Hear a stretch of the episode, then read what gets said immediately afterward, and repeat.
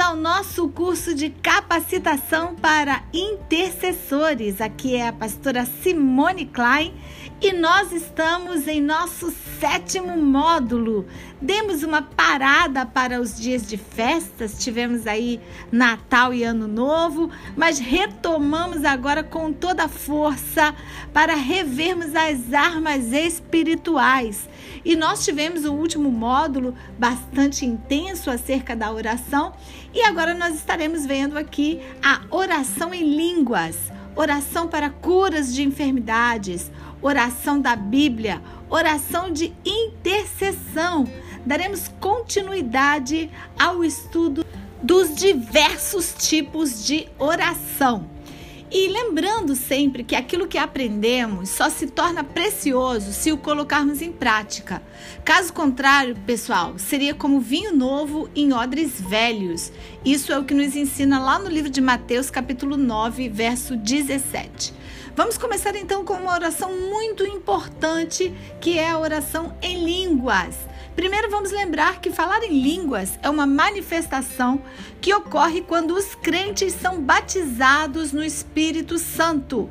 Vamos lá em 1 Coríntios, capítulo 14, verso 2, diz assim a palavra de Deus: Pois quem fala em outra língua não fala a homens, senão a Deus visto que ninguém o entende e em espírito fala mistérios. Orar em línguas, diz a palavra, que edifica. Nós vemos mais à frente, em 1 Coríntios 14, 4, o apóstolo Paulo dizendo que o que fala em outras línguas edifica-se a si mesmo. E é muito importante entendermos bem isso, porque precisamos quebrar alguns paradigmas e entendermos bem algumas questões. Para isso, vamos raciocinar juntos. Eu falei há pouco que aquele que ora em línguas é aquele que foi batizado no Espírito Santo, certo? Abrimos um parênteses aqui. Vamos entender o que é o batismo no Espírito Santo. Vamos ver três coisas: receber o Espírito Santo, estar cheio do Espírito Santo e ter a plenitude do Espírito Santo ou um batismo com o Espírito Santo. Então você recebe, você é cheio do Espírito Santo até a plenitude e fica cheio por toda a tua vida. E existe o mergulhar, o batismo, que pode explicar assim: olhem para um copo com água. Imagine que a sua vida seja um copo vazio tampado, onde o seu espírito não tinha comunicação com o Senhor, porque o copo estava tampado. Então o seu espírito estava incomunicável, porque o canal não estava aberto, perfeito? Aceitou Jesus, a pessoa recebe o Espírito Santo. Aí a tampa do copo é aberta e a ação do pecado começa a ser quebrada pela presença do Espírito Santo. Aquele que não lia a Bíblia começa a ler. Aquele que fumava já não está fumando. Tanto o cigarro, às vezes vai se libertando aos poucos, né? Hum, tem alguns que deixam o vício é, automaticamente, e tem outros que vai aos poucos se libertando, mas já começa a transformação na vida do viciado. Aquele que falava palavrão, fala palavrão agora e se sente constrangido, e esse é o constrangimento do Espírito Santo e daquele que o recebeu. E em segundo lugar, a pessoa começa a buscar ser cheia do Espírito Santo. O copo vai enchendo de água, enchendo de água até a boca. E isso é a plenitude. Encher até estar a ponto de transbordar. Agora, imagina eu pegar esse copo, que é o seu espírito, cheio de água, que é a plenitude do Espírito Santo, e eu mergulhar esse copo de água cheio do Espírito Santo em um balde cheio de água. Esse é o batismo no Espírito Santo. É você mergulhar a palavra batismo vem do grego baptismo, que significa mergulhar. E quando eu mergulho, eu pratico a imersão. Eu mergulho completamente. Por isso que quando batizamos as pessoas, as imergimos completamente, porque o mergulhar é submergir a pessoa totalmente embaixo da água. Então é isso, é você pegar sua vida cheia do Espírito Santo e mergulhar na presença do Senhor. E aí você começa a manifestar evidências desse batismo, como, por exemplo, falar em novas línguas. Você começa a sentir a presença maior do Senhor. Você começa a chorar, mas não é um choro de tristeza, não é um choro de é, nó na garganta, é um choro de alegria, é um choro incontido que você não sabe de onde vem. E o batismo com o Espírito Santo tem várias manifestações né? É, por exemplo, o meu marido tem uma história muito linda de que quando ele foi batizado no Espírito Santo, ele levantou as duas mãos e foi batizado imediatamente com o dom de línguas, que o dom de línguas é, é um dos dons mais simples que tem ao ser batizado pelo Espírito Santo. E ali ele ficou uma hora com os dois braços levantados, falando em línguas, em línguas estranhas. E ele desejava falar mas ele não conseguia porque ele estava tomado pela plenitude do Espírito Santo. E uma pessoa normalmente no seu estado natural não consegue ficar com os braços levantados por muito tempo, mas ele ficou ali uma hora com os dois braços levantados porque ele estava cheio do poder do Espírito Santo. Então esse choro que que vem, ele é um choro da presença. É importante a gente desmistificar também alguns excessos que nós escutamos por aí, né? Que alguns falam acerca do batismo no Espírito Santo, porque tem muitas pessoas que perguntam: e aí, você já foi batizado? Você foi batizado no Espírito Santo? Ah, eu já. E o outro diz: ah, eu não. Como não? Eu já fui. E quando eu fui, eu fiz isso e aquilo. E começam a contar algumas coisas que aconteceu quando foi batizado, como é, aconteceu no caso do meu marido, e dando a isso uma regra. Pessoal, isso não é regra, isso é experiência pessoal. E experiência pessoal, cada um tem a sua. E senão vai ficar parecendo que é meio que uma competição entre quem foi batizado, quem não foi batizado. Uns dizem: "Ah, quando eu fui batizado saiu fumaça, eu levitei, eu fiz não sei o quê". E aí você fica pensando: "Meu Deus, será que eu realmente fui batizado?" Porque quando eu fui batizado não aconteceu isso comigo. Não aconteceu eh, grandes coisas comigo. Então fica tranquilo, porque com cada um o espírito age de uma forma diferente. Eu quando fui batizada, por exemplo, eu fui batizada sentada no banco da igreja e eu comecei a falar em em, em segredo ali, no secreto ali com Deus, e ninguém percebeu sequer que eu estava sendo batizada no Espírito Santo. O importante é que você se sinta mergulhado na presença do Senhor, cheio do Espírito Santo de Deus, em volta, por dentro, ao redor, e que se sinta tomado. Se você mergulhou no Espírito, você foi batizado no Espírito Santo. E aí você começa a manifestar as evidências, como nós já dissemos aqui. Uma delas é orar em línguas. E a oração em línguas, ela é uma oração que a princípio parece até que você está imitando outra pessoa, outra pessoa que você já ouviu. Não existe uma regra para orar em línguas. Orar em línguas é algo que, que flui do teu espírito a favor do Senhor e que edifica a você mesmo. Agora, quando você fala em línguas, e isso é muito importante você entender, essa oração em línguas ela tem um sentido. E você pode perguntar como? Se nem eu entendo o que eu estou falando. Na verdade, ela reflete a oração que está no seu pensamento. Por exemplo, eu estou pensando, Senhor, abençoa o meu marido, abençoa os meus filhos, toma minha família, me guarda, Senhor, me protege. Eu estou orando na minha mente, no meu espírito, só que eu estou orando em línguas. E o inferno não sabe o que eu estou orando. E ele fica maluco, ele fica doido, porque Deus é onisciente. Deus sabe de todas as coisas e ele sabe o que eu penso, mas o diabo não sabe o que eu penso. Então existem orações que eu oro em línguas para que o diabo não saiba o que eu estou fazendo, o que eu estou pensando, o que eu estou orando. Agora, isso não é para você se tornar um místico.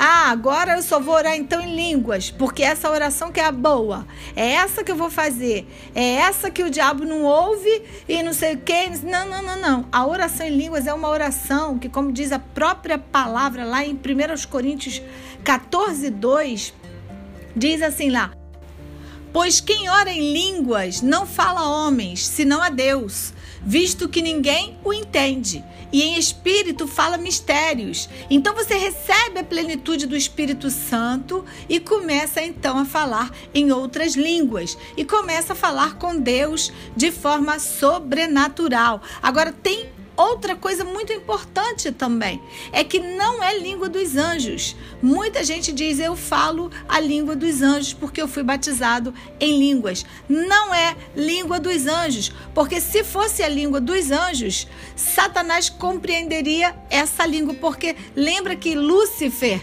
Satanás é um anjo caído, ele era anjo de luz e ele caiu dos céus. Então, se fosse língua dos anjos, Satanás iria compreender. Não é língua dos anjos. E o falar em línguas, ele parte de dentro para fora. E eu falo isso por quê? Porque tem gente que fica orando em línguas e olhando o tempo. Não está pensando em nada. Deixa eu dizer uma coisa para você, essa oração ela não passa do teto. Para orar em línguas, eu preciso estar voltada para o meu espírito, porque eu estou falando em oração com o Senhor. Porém, em minha boca e nos meus lábios está fluindo línguas estranhas. E isto é impressionante, porque começa a fluir de dentro de você. E é claro, o Senhor recebe, mas ela edifica você mesmo. E essa oração também é uma evidência do batismo no Espírito Santo, segundo está escrito lá em Atos, capítulo 2, do 1 ao 4, em Atos 10, do 44 ao 46 e Atos 19, do 1 ao 7. Você pode pegar a sua Bíblia, marcar esses versículos, verificar e está aí por dentro de tudo o que o Senhor Jesus nos deixou a respeito do batismo no Espírito Santo. Vamos então para mais uma oração, que é a oração de cura de enfermidades. Nessa oração, vamos, vamos matar dois coelhos com uma oração só. Vejam que coisa interessante, porque vamos orar a palavra e orar sobre a cura de enfermidade. Na verdade, na palavra existem as promessas de Deus para a cura das enfermidades. Isaías 53, 4 e 5 diz assim: Verdadeiramente, Ele tomou sobre si as nossas enfermidades e as nossas dores, levou sobre si, e nós o reputávamos por aflito ferido de Deus e oprimido, mas ele foi ferido por causa das nossas transgressões e moído por causa das nossas iniquidades. O castigo que nos traz a paz estava sobre ele e pelas suas pisaduras fomos sarados.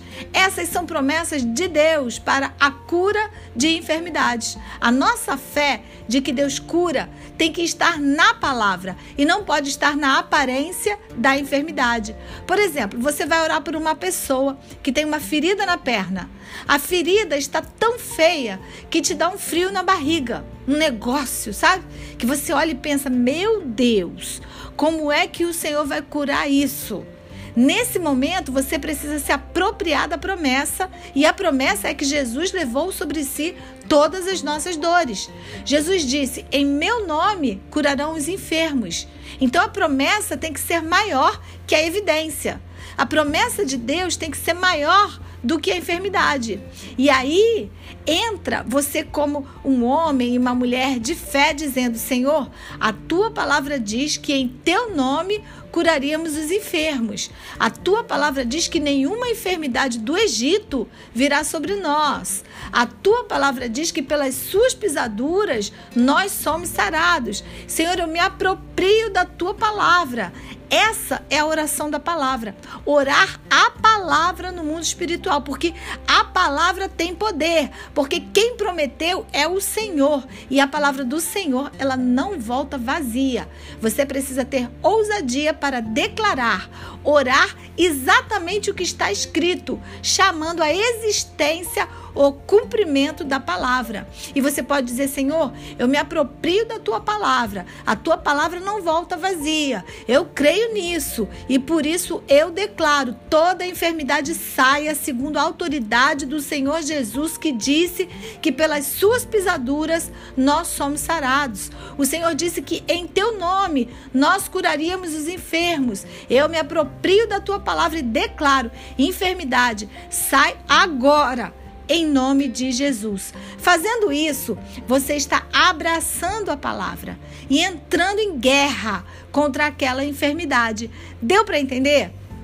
Essa é a oração que fazemos para a cura de enfermidades, onde a palavra supera a evidência e não deixa a dúvida te parar. E precisamos ter isso bem claro, porque esses momentos, eles são partes da vida diária do intercessor, sem contar quando isso acontece perto de você. É terrível. Imagina você morar com uma pessoa uma pessoa muito próxima a você, que vive com você dentro da sua casa e ela está com AIDS, ela está com um câncer, é, um câncer, por exemplo, em estado terminal. Se a promessa não for verdade na tua vida e você não crê, você vai orar e vai estar pensando no fundo, no fundo eu acho que Deus não vai curar essa pessoa. Ou talvez você olhe assim, Senhor, eu sei que tu és fiel, mas aqui, Senhor, o jogo é duro. Agora, experimenta orar por uma pessoa que esteja, por exemplo, com dor de cabeça. E depois de orar, pergunta assim para a pessoa: onde é que está a tua dor? Procura a tua dor. Faça aquilo que você não podia fazer. Sabe o que acontece? Não vai haver dúvida. Não havendo dúvida, o milagre acontece. E se nós crermos, sem duvidarmos, diremos ao monte: sai daqui e vai para lá. E o monte sai. Então você precisa confessar a palavra. Você precisa entender a palavra do Senhor, confessar e orar. Essa é a oração para cura de enfermidade. É ter fé na palavra de Deus, independente da circunstância, independente se a doença, a enfermidade, ela é grande ou se ela é pequena, se ela está no começo ou está no estado terminal, porque o Deus que cura o resfriado é o mesmo Deus que cura o câncer. E assim também vimos aqui a oração da palavra, que é onde você declara ao mundo espiritual a oração dentro da palavra de Deus e a palavra é viva e eficaz e ela não volta vazia. Quando você a declara, está requerendo no mundo espiritual em oração aquilo que são as promessas do Senhor. Mas presta atenção, é preciso ter um cuidado quanto a isso em relação a você mesmo, porque às vezes temos a impressão de que estamos colocando Deus na parede. Não é verdade? Presta atenção nisso, porque não é assim. A situação é mais ou menos essa. Você sai de casa e fala para o teu filho: Filho, quando eu voltar, eu trago uma surpresa para você. O que vai acontecer? Quando você chegar em casa, ele vai te perguntar: Cadê minha surpresa? Na palavra também temos essas surpresas, essas promessas que papai nos fez e que muitas vezes esquecemos e só precisamos lembrar de vez em quando. Mas Deus não esquece a promessa. Ele não é homem para que minta, nem filho do homem para que se arrependa. Então, quando eu oro a palavra, eu tenho garantia daquilo que a palavra diz. E a palavra diz que no princípio era o Verbo, e o Verbo estava com Deus, e o Verbo era Deus. Então, quando eu oro a palavra, eu chamo à existência o poder do Verbo, o poder de Deus. O mesmo Verbo haja lá em haja luz, haja firmamento, haja separação entre as águas. Quando eu olho esse poder lá no início, em Gênesis, eu vejo a Trindade. Eu vejo Deus criando todas as coisas. Eu vejo o Espírito de Deus pairando sobre a face das águas. E onde vemos Jesus em Gênesis, vemos Jesus no Verbo. E o Verbo era Deus, então haja luz. Esse é o verbo de haver e de trazer à existência. E está em Jesus, tanto é que lá em João 21, Jesus disse: Lançai a rede à direita do barco. Lembra disso? E vieram 153 grandes peixes. Pensa comigo, eles eram pescadores. Aqueles homens eram pescadores. Se houvesse peixe ali naquele lugar, eles teriam pescado. Mas os peixes só apareceram quando Jesus disse: lançai a rede. E disse onde deveriam lançar à direita do barco. E agora sim, vieram 153 grandes peixes. O mais lindo de tudo isso é que quando eles saíram do barco famintos, já tinha peixe e pão prontos lá na brasa. Esperando eles chegarem. Prova de que Jesus é o Verbo que traz à existência todas as coisas, porque Jesus já havia preparado aí o peixinho e a comidinha para os seus discípulos.